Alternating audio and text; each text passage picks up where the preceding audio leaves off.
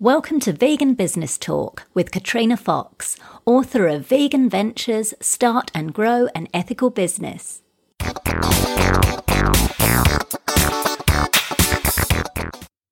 Hello, and welcome to episode 144 of Vegan Business Talk. I'm Katrina Fox, journalist, author, and PR consultant, and founder of Vegan Business Media a content events and training platform providing success strategies and resources for vegan business owners and entrepreneurs. Firstly, a quick announcement.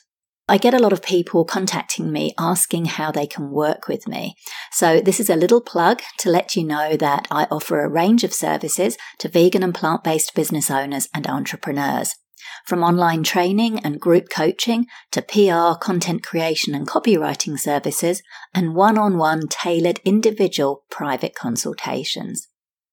So if you're wanting help to promote or grow your vegan business, brand, product, service, book, or other creative project, head over to veganbusinessmedia.com and click on the Work With Me menu link for more details.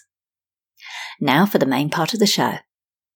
Hello, everyone, and I am joined today by Rachel Cook. And I'm just going to read Rachel's bio. Rachel Cook is the founder of The Kinder Way.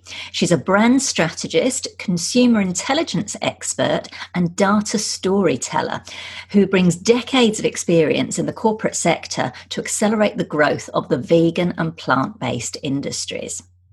Rachel has held leadership roles at a well established Fortune 100 retailer, a restaurant focused market research supplier, a successful retail design firm, and several big name advertising agencies.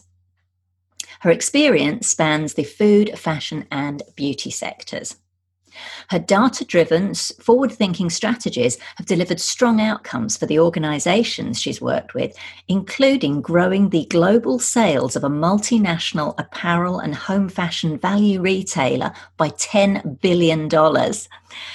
And Rachel has recently become a regular guest contributor on vegconomist, the vegan business magazine, and she's working on her first book. Rachel, welcome to the show. Thank you, Katrina. It's so lovely to be with you and all your listeners. Thank you for having me.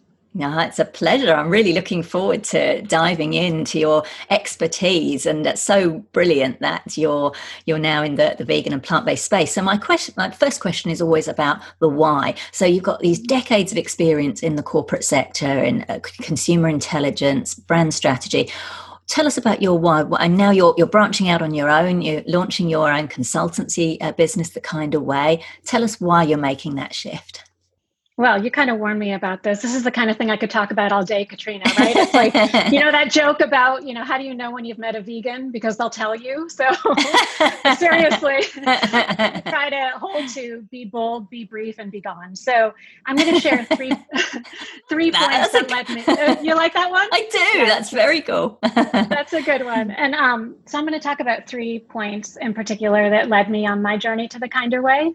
So the first one is really going back to when I was actually two years old and my mother recounts of how she used to push me around in the shopping cart at the grocery store and how when we would get to the meat department i actually would stop and, and point at all the meat and say dead animal bodies which obviously was sort of shocking to all the other shoppers. But it was amazing that i had at least some kind of consciousness at that time of what i was eating and that you know the meat was animals um, and then unfortunately, meat was sort of normalized uh, in my household so that, you know, until I was in my 30s, I was eating meat and dairy. And starting in my 30s, I really found vegetarianism for the first time and started embracing that.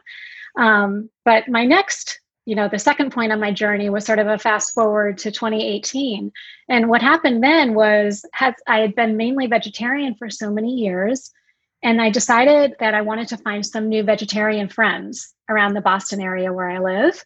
So I look up the meetup groups around the Boston area and I find this one that says if you want to actually be part of our group, you need to watch a particular film. And I don't know if you've seen it. Have you seen the film Diet for a New America?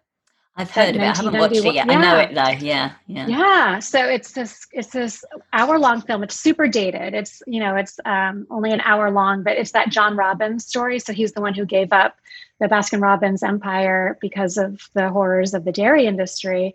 And it's you know like i said it's dated and all of that but it was so and it was so well before its time in terms of exposing the horrors of factory farming and the climate crisis and all, all the rest but in one hour i felt like i had this huge awakening my eyes were opened and i was basically vegan overnight and then i was you know devouring everything i could find i was watching all the documentaries and I was, you know, reading all the books. And then I decided to learn as much as I could about health and nutrition on a plant based diet.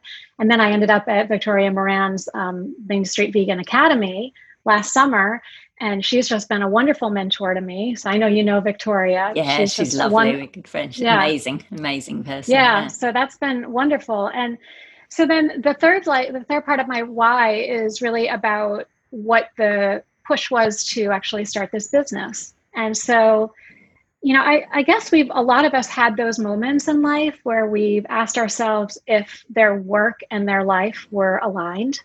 And actually, a friend just um, introduced me to a quote that I thought was kind of interesting to share with your listeners if they haven't heard it before. It's from someone named Lawrence Pearsall Jacks. And he writes um, The master in the art of living draws no sharp distinction between his work and his play, his labor and his leisure, his mind and his body, his education and his recreation. He hardly knows which is which. He simply pursues his vision of excellence through whatever it is he's doing and leaves others to determine whether he's working or playing. To himself, he always appears to be doing both. And to me, that was it. I was like, you know, I nice. knew I knew that uh, I to live a more authentic vegan life. Uh, I you know, I had already created a vegan household. My kids became vegan. My dog became vegan. I was volunteering for all these organizations I cared about. I was sort of resurrecting my love of singing and dancing and a lot of other things that were important to me. But I realized that I needed to consider how the work played into all of these other parts of my life. And, you know, starting when I was basically out of college, I was already asking myself, what makes people tick? So I already had this innate curiosity about people. And that had led me into this career around market research and brand strategy. But now I realized that I could apply all of those years, all of those gifts of unearthing insights and actioning those insights to organizations to be working with brands and companies that were fully aligned with my own. And yeah. those were vegan and plant based companies. Nice. And to me, the kinder way is informing you know and growing their businesses enough that they are leading more customers down the kinder way. And I think that's what we all want. We all want a more vegan world. Brilliant. I love that. And I think it's such perfect timing as well. You know, you've spent all these years, decades doing that kind of work, and the timing is just perfect now, you know, just literally, you know, particularly over the past couple of years and now, you know, because this sector is growing so much and you know we need your your kind of expertise so i love that let's dive a little bit deeper into exactly what you do so tell me what is data storytelling Okay, well, it's it's funny, you know, when I was thinking about this kind of question, I was thinking about Brene Brown, who many of your listeners might know. She's somebody I would call a data storyteller because what she is at heart is she's an academic, right? She's somebody who has spent many years conducting research. And a lot of her theories, I'm sure, coming out of her research are quite complex. But she uses her platform to share her data in such a simple and straightforward way. And she tells these stories about this data to paint a picture for her audience and help them, in her case, lead a more authentic, more, you know, a life full of vulnerability um, and free of shame. That's a lot of what she talks about. And so for my part, I, I do something similar. I collect a lot of consumer data and that means that on one side i am analytical yes but anyone who knows me would say rachel's not a data analyst. A data analyst is somebody who's kind of a data geek who sort of geeks out at the actual the actual numbers. I'm not that interested in the numbers per se. What i'm interested in is the power of that data. And that power comes from actioning it.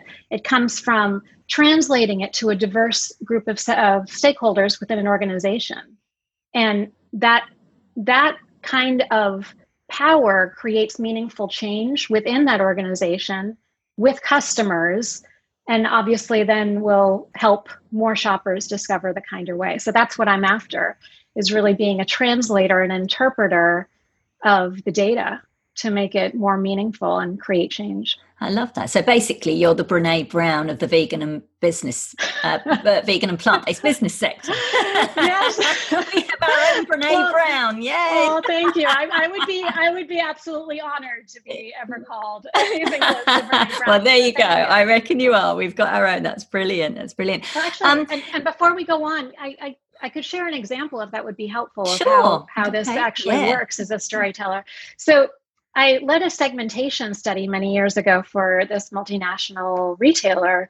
And we had learned a lot about the demographics and attitudes and behaviors of category shoppers, right? So sometimes people think that that data only goes out to a marketing group. And of course, that is where we started, right? When we were taking this information on the road, and this was a very highly matrix organization, we did start with marketing, right? And we presented this information, all this data, and it helped to inform a lot of the targeting strategies, um, a lot of the media planning, the messaging strategies, a lot of that.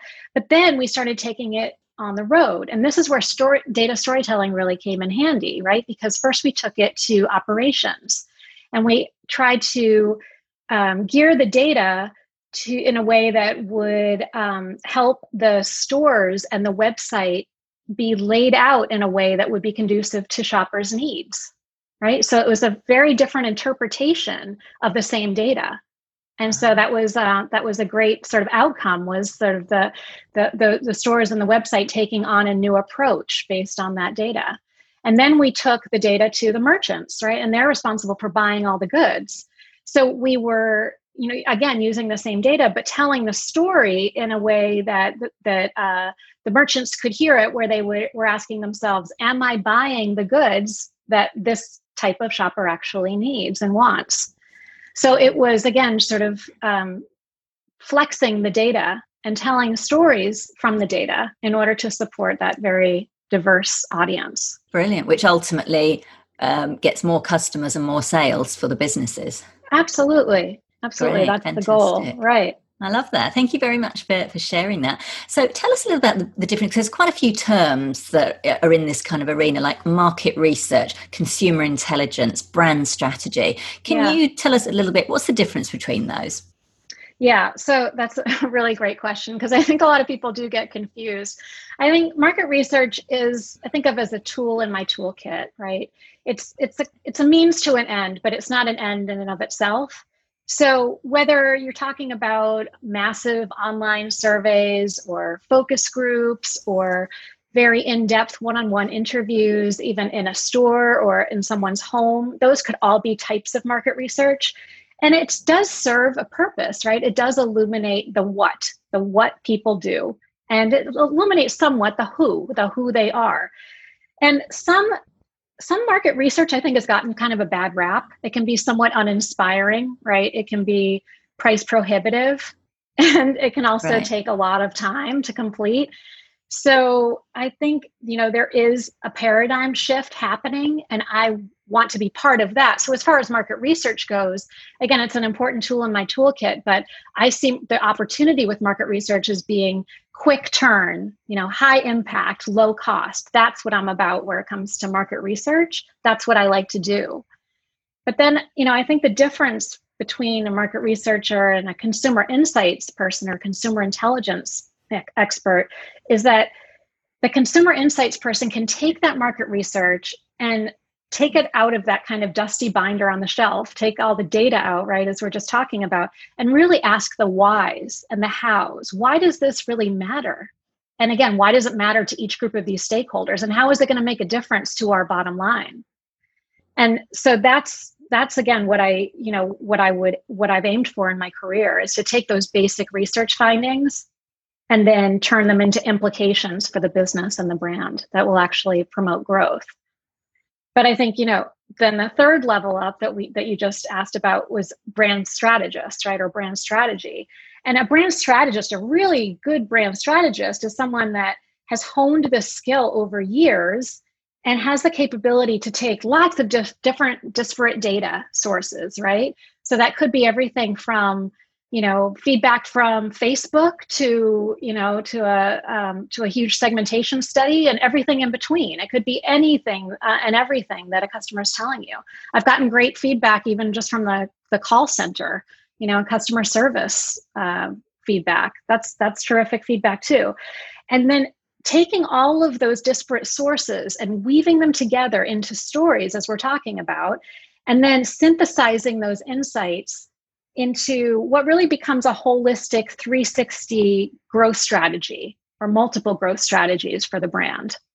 And that's that just gets super exciting because that's really beyond marketing like we're talking about that a brand strategist has the ability to really impact multiple functions within an organization work cross functionally work cross divisionally and really be seeking to impact the the business goals, not just you know the the marketing plans and strategies. So uh-huh. it's a it's a much it's a much bigger um, ambition and vision. And so that's that's uh, that's what I've aspired to in my career, and where I feel I have um, I, I've done some really great work. I love that. Thank you for explaining that because I think that is important because yeah. sometimes with these terms, as I say, they, you know, people can think, well, are they the same? What, what exactly are they? So I think that's a really clear simple explanation, which I think is mm-hmm. fantastic. Mm-hmm. Now, Thanks. a lot of brands they tend to focus on the sales data, you know, the the, the figures, yeah. the numbers, like you mentioned, or sometimes they might, you know, go, oh, we we really must refine our ingredients, and we, you know, put a lot of attention on the packaging, and, and obviously those things are important. We're not downplaying them, but I believe what you're saying is we need to go further than that, or brands need to go further than that. So, can you just talk a little bit about that? Yeah, I know you and I talked a little bit about that. So I'll, I'll break it into two parts, Katrina. First, I'll, I'll talk a little bit about about focusing on packaging and ingredients, and then I'll talk about um, the sales data. So it does make sense that many vegan and plant-based brands, particularly in their early stages, are really focused on product development. You know that that uh, that really makes a ton of sense because that is their proof of concept. You know they have to make sure that the product is uh, is is successful once it's out there in the marketplace. But that's just it. Products are not static items on a shelf, right? They're part of this dynamic marketplace. And I think as I've talked to folks um, in you know in these companies, I've recognized that a lot too often they're looking at their product in a vacuum and not as part of all of the dynamic interworkings of a marketplace. So they might forget that that the, the success of their product has to do with the macro conditions. So it ca- could have to do with consumer confidence or discretionary income of their customer, right? Or it could have everything to do with the category implications, which are also quite dynamic. So new entrants, new entrants into the category. You know, what does their competitive set look like today versus you know next month? And then most importantly, they really forget about the fact that their brand is always in relationship with their shopper, right? So it's not sitting alone. It's always, eh, you know, you can perfect that product all day long, but who are you perfecting it for? You know, uh, the most successful brands are not just products. They're um, they they've the the products have actually um, have have grown into brands because those those brands started thinking like a shopper right? And that, i think that's that's what the the bottom line is is that if you can really put your finger on who is buying my product and what really truly do they want and if you can truly answer the question will it matter if i change my ingredients? You know what does my packaging need to be? If it, it doesn't matter at all if you can start to answer those questions and then move quickly beyond those functional benefits and start talking about other you know other aspects of your brand then you've really gone from product optimization to full out brand building. And uh, and that's where a lot of the magic happens. That's that's where we think of all the big brands out there you know the the nikes and the starbucks and all of those that we can start to to emulate. That's where we want to grow these brands. That's that should be the vision. Yeah and yeah. you know, and I think that's why to answer the other part of your question about sales data, that it's just not enough.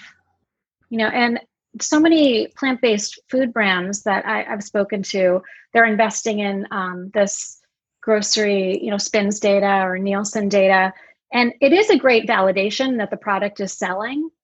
Um, but I often say that sales data is like looking in a rearview mirror. Uh-huh. And the, you know, do you know what I mean by that? Yeah. Because, yeah. Because it's sort of how can you possibly figure out from sales data the all of the all the dynamics of of um, of, of the you know of who's who's buying your product but also how can you possibly be predictive from that sales data you can't possibly know what's next right? How do you actually emerge from who you are today in your product sales to who you want to be tomorrow? You know does it how could it how could it possibly inform? Do, do you launch you know uh, new new categories in the same uh, new, new products in the same category or do you launch in new categories? You know or do you improve your product and why? Um, so it can't really answer any of those really deeper questions. Um, so you know I, I do i do think sales data has its place and it's important but you know it's really not the end of the story. It can only kind of give you that top line view uh, that validation that things are working okay. And yeah. then you really have to just dig in and ask yourself how how can i continue this growth trajectory?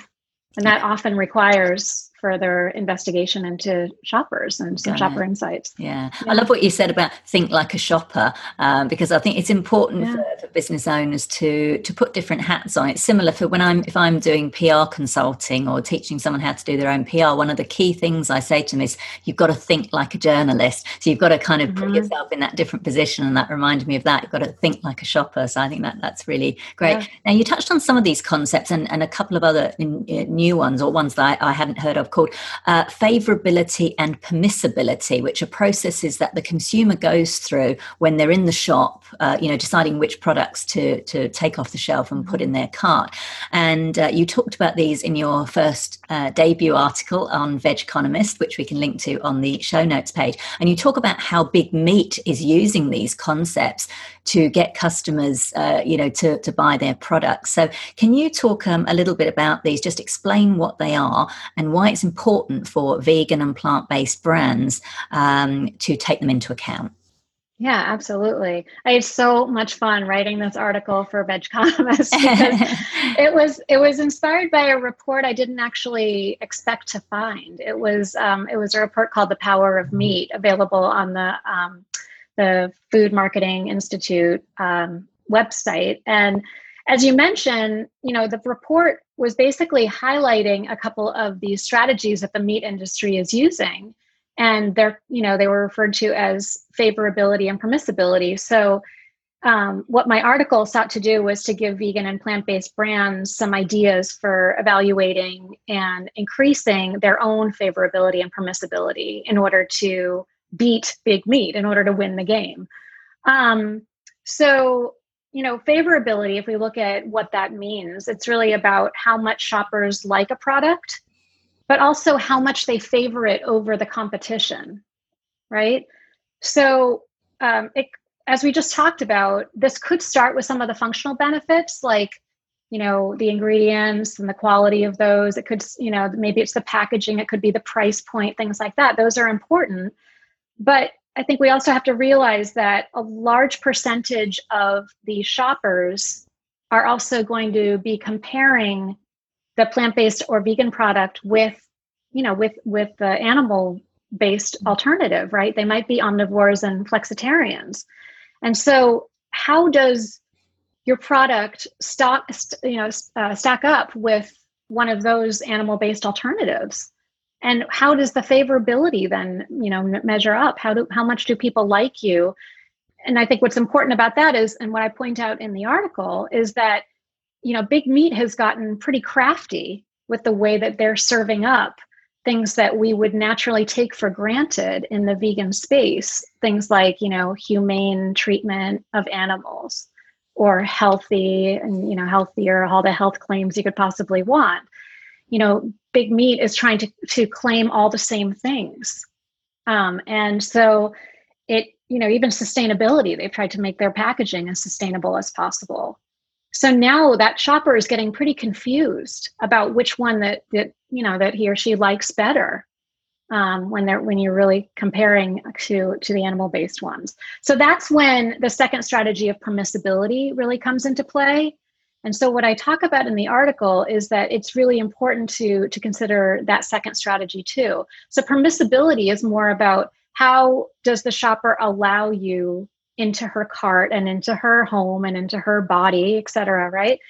And this is when you have to think beyond all of those functional product benefits and think about how does that translate into emotional brand benefits, right? That I think then you really are asking yourself the question, how will my shopper feel when she buys this product, my product, versus all of those animal-based products? Um, and once you can really crack that code, you're able to fully capitalize on all of those brand benefits in all of your shopper touch points. And that's again how you elevate from just being a product on a shelf yeah. to really putting your brand on the map. So that's when it really gets exciting.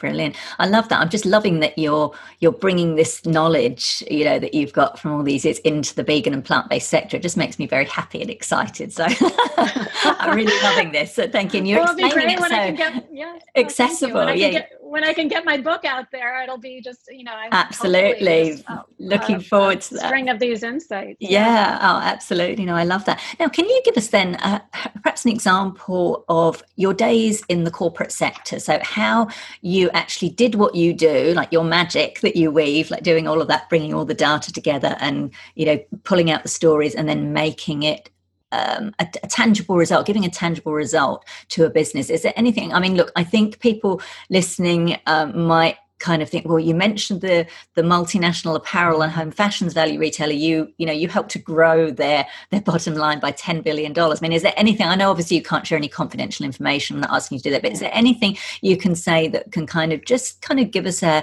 an idea of, of a couple of the outcomes you've achieved um, yeah absolutely um, so when I got to that multinational retailer that you're speaking of, um, they were already a $20 billion company, but they didn't have any consumer insights function at all. So my role was to actually start the function. So I built a vision for the function and I built the team and uh, and it was very exciting because I was basically crafting what we're talking about a very cross functional, cross divisional function that would actually aim to create change in what was quite a mature corporation. Um, and, you know, I think part of that then was uh, working across these different divisions. So, working, you know, working in Canada, working in Europe, eventually working with Australia. Um, was working with, you know, across the stores and with e commerce. Um, and you know and i was really proud of um, of what my team and i were really able to accomplish in the almost seven years that i was there. Um, so i think you know one of the kpis that we used was um, comp transactions. And uh, what does that mean? and but that means that year over year that the register rang more times ah, than it did the year prior right? So there were more transactions that year and so we by by driving more customers into the store, more traffic, we were actually able to see a five percentage point gain year over year, which was quite a bit for wow. such a mature um, corporation as this. Um, we also saw by working, you know, directly with store operations and um, and helping to inform again the layout of the stores and how the stores could be working to um, to meet customers' needs in a in a better way. That that actually delivered a 17 percentage point gain in overall satisfaction. Wow! So that was over those six years.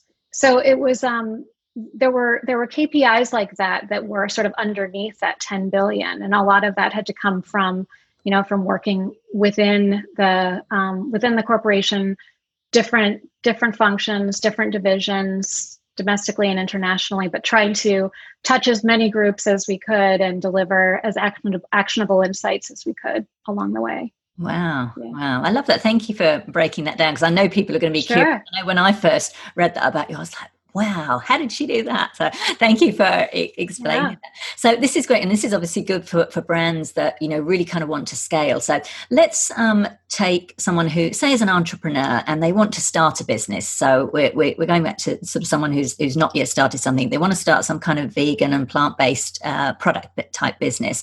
Can you talk us through the steps that they would need to take to create a brand that's going to be sustainable, and in what order? Sure.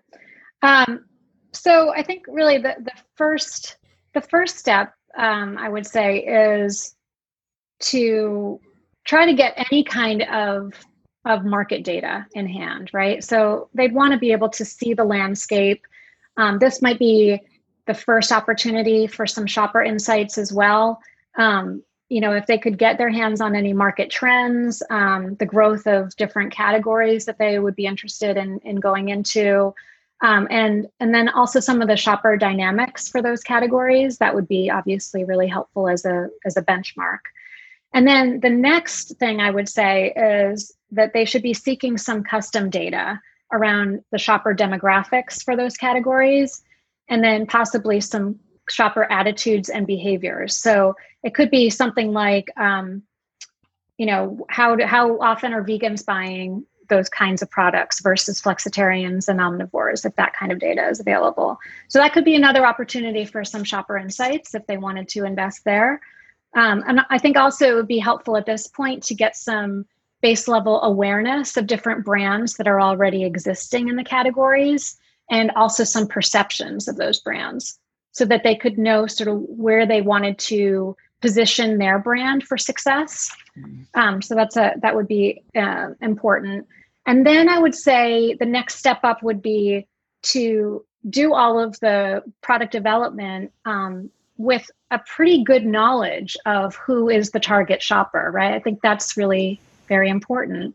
And so, as the kind of third entry point for shopper insights, I would say test the concept and then the product with the target shoppers and ensure that you've got the right taste and texture profile, the flavor, right?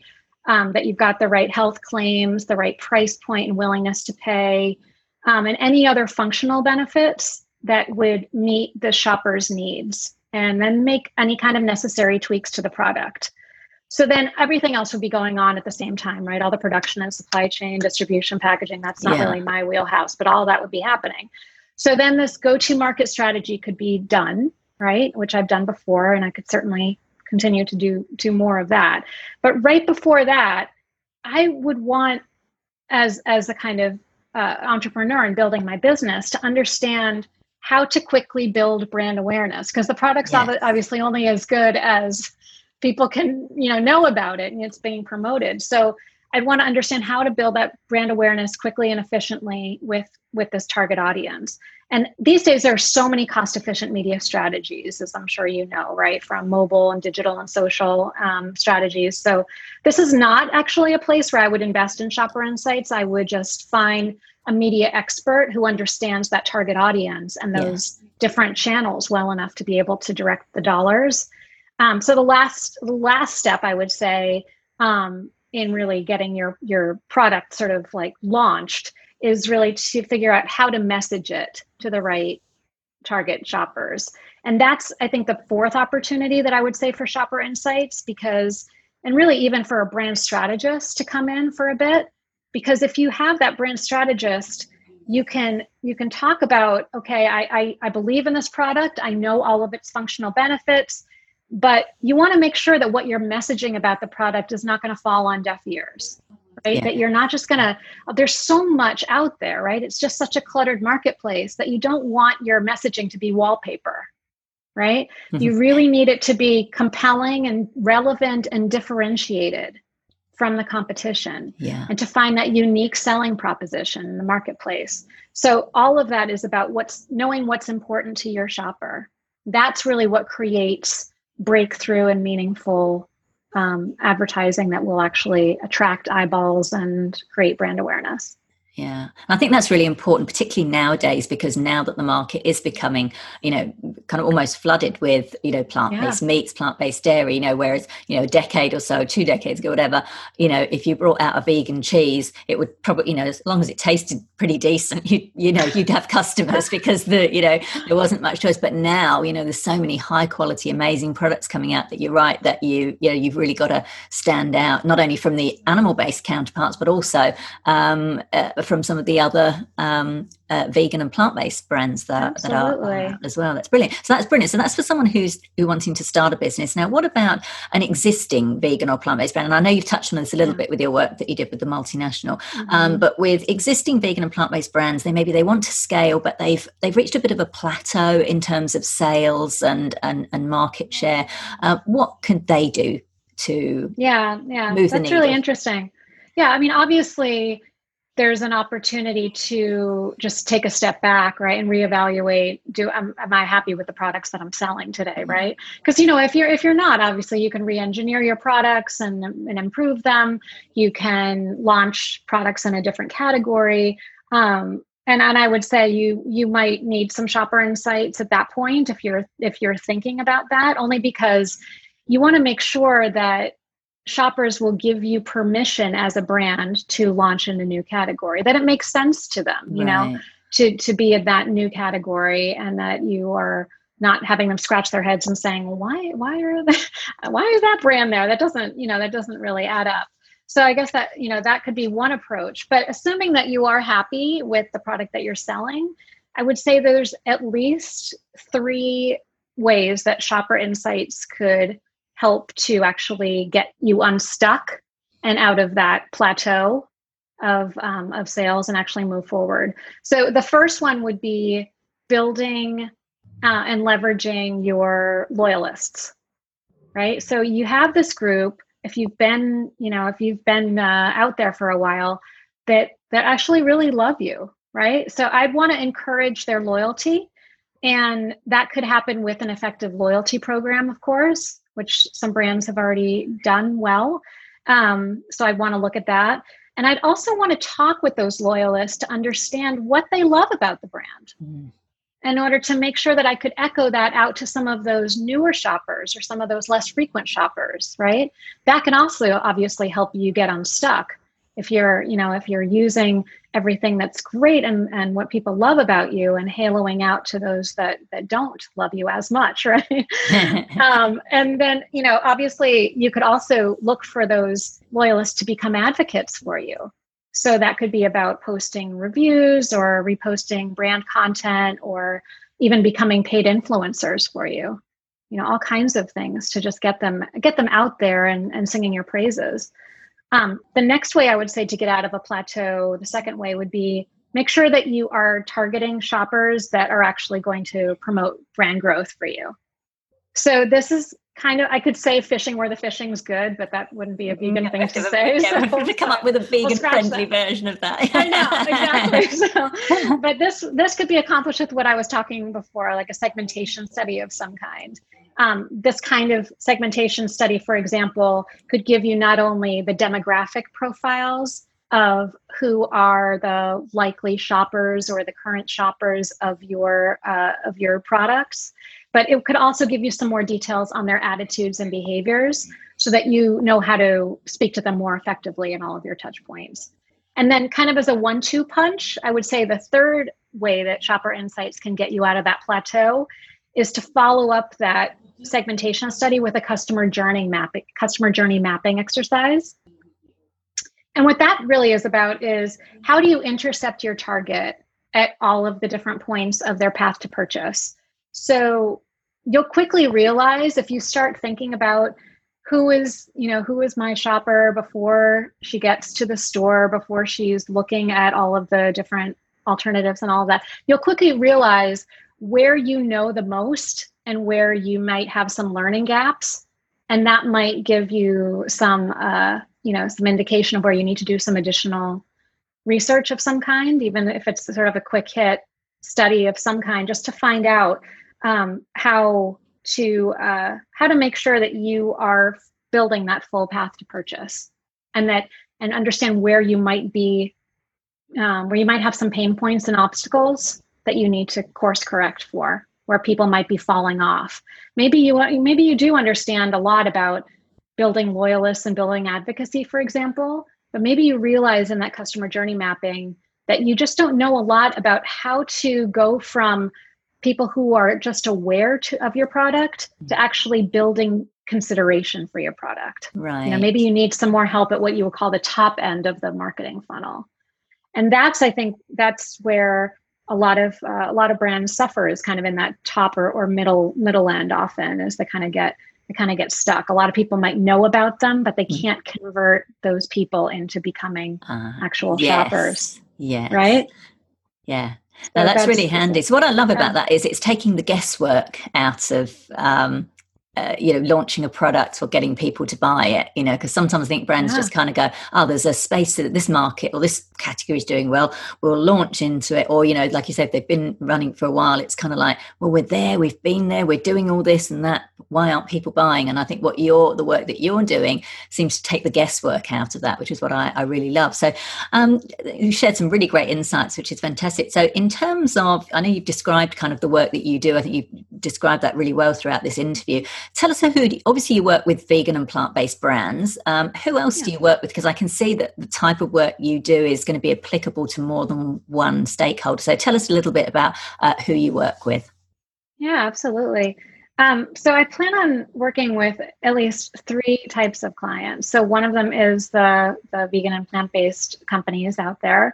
Um, that would be a primary primary um, part of my business. The second one is more traditional companies or corporations that are entering the vegan space and need some understanding of that customer. Um, someone who is at least open to buying those vegan and plant based products. So that would be the second type.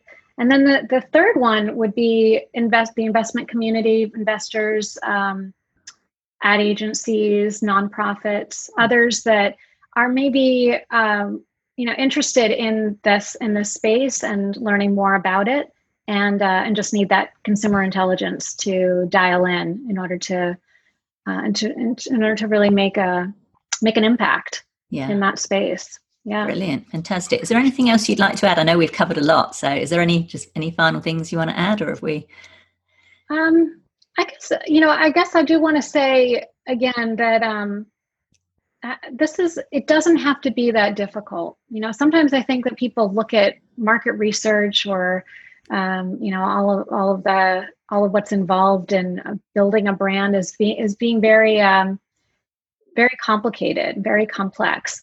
And it's it's not. It can be um, it can be very straightforward. It can even be as easy as mining data that you already have I think some people forget, some companies that I've talked to might forget that they're sitting on some valuable feedback.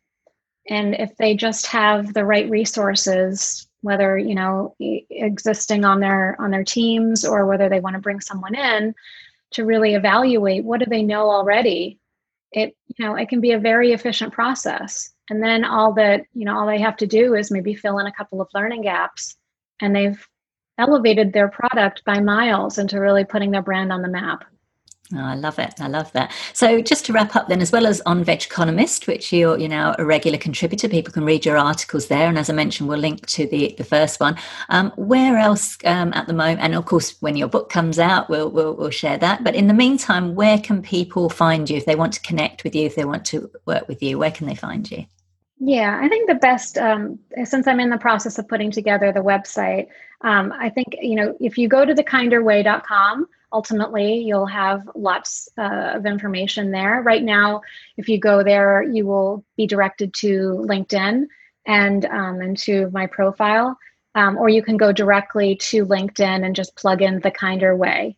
And that will let you read lots more about me and about The Kinder Way.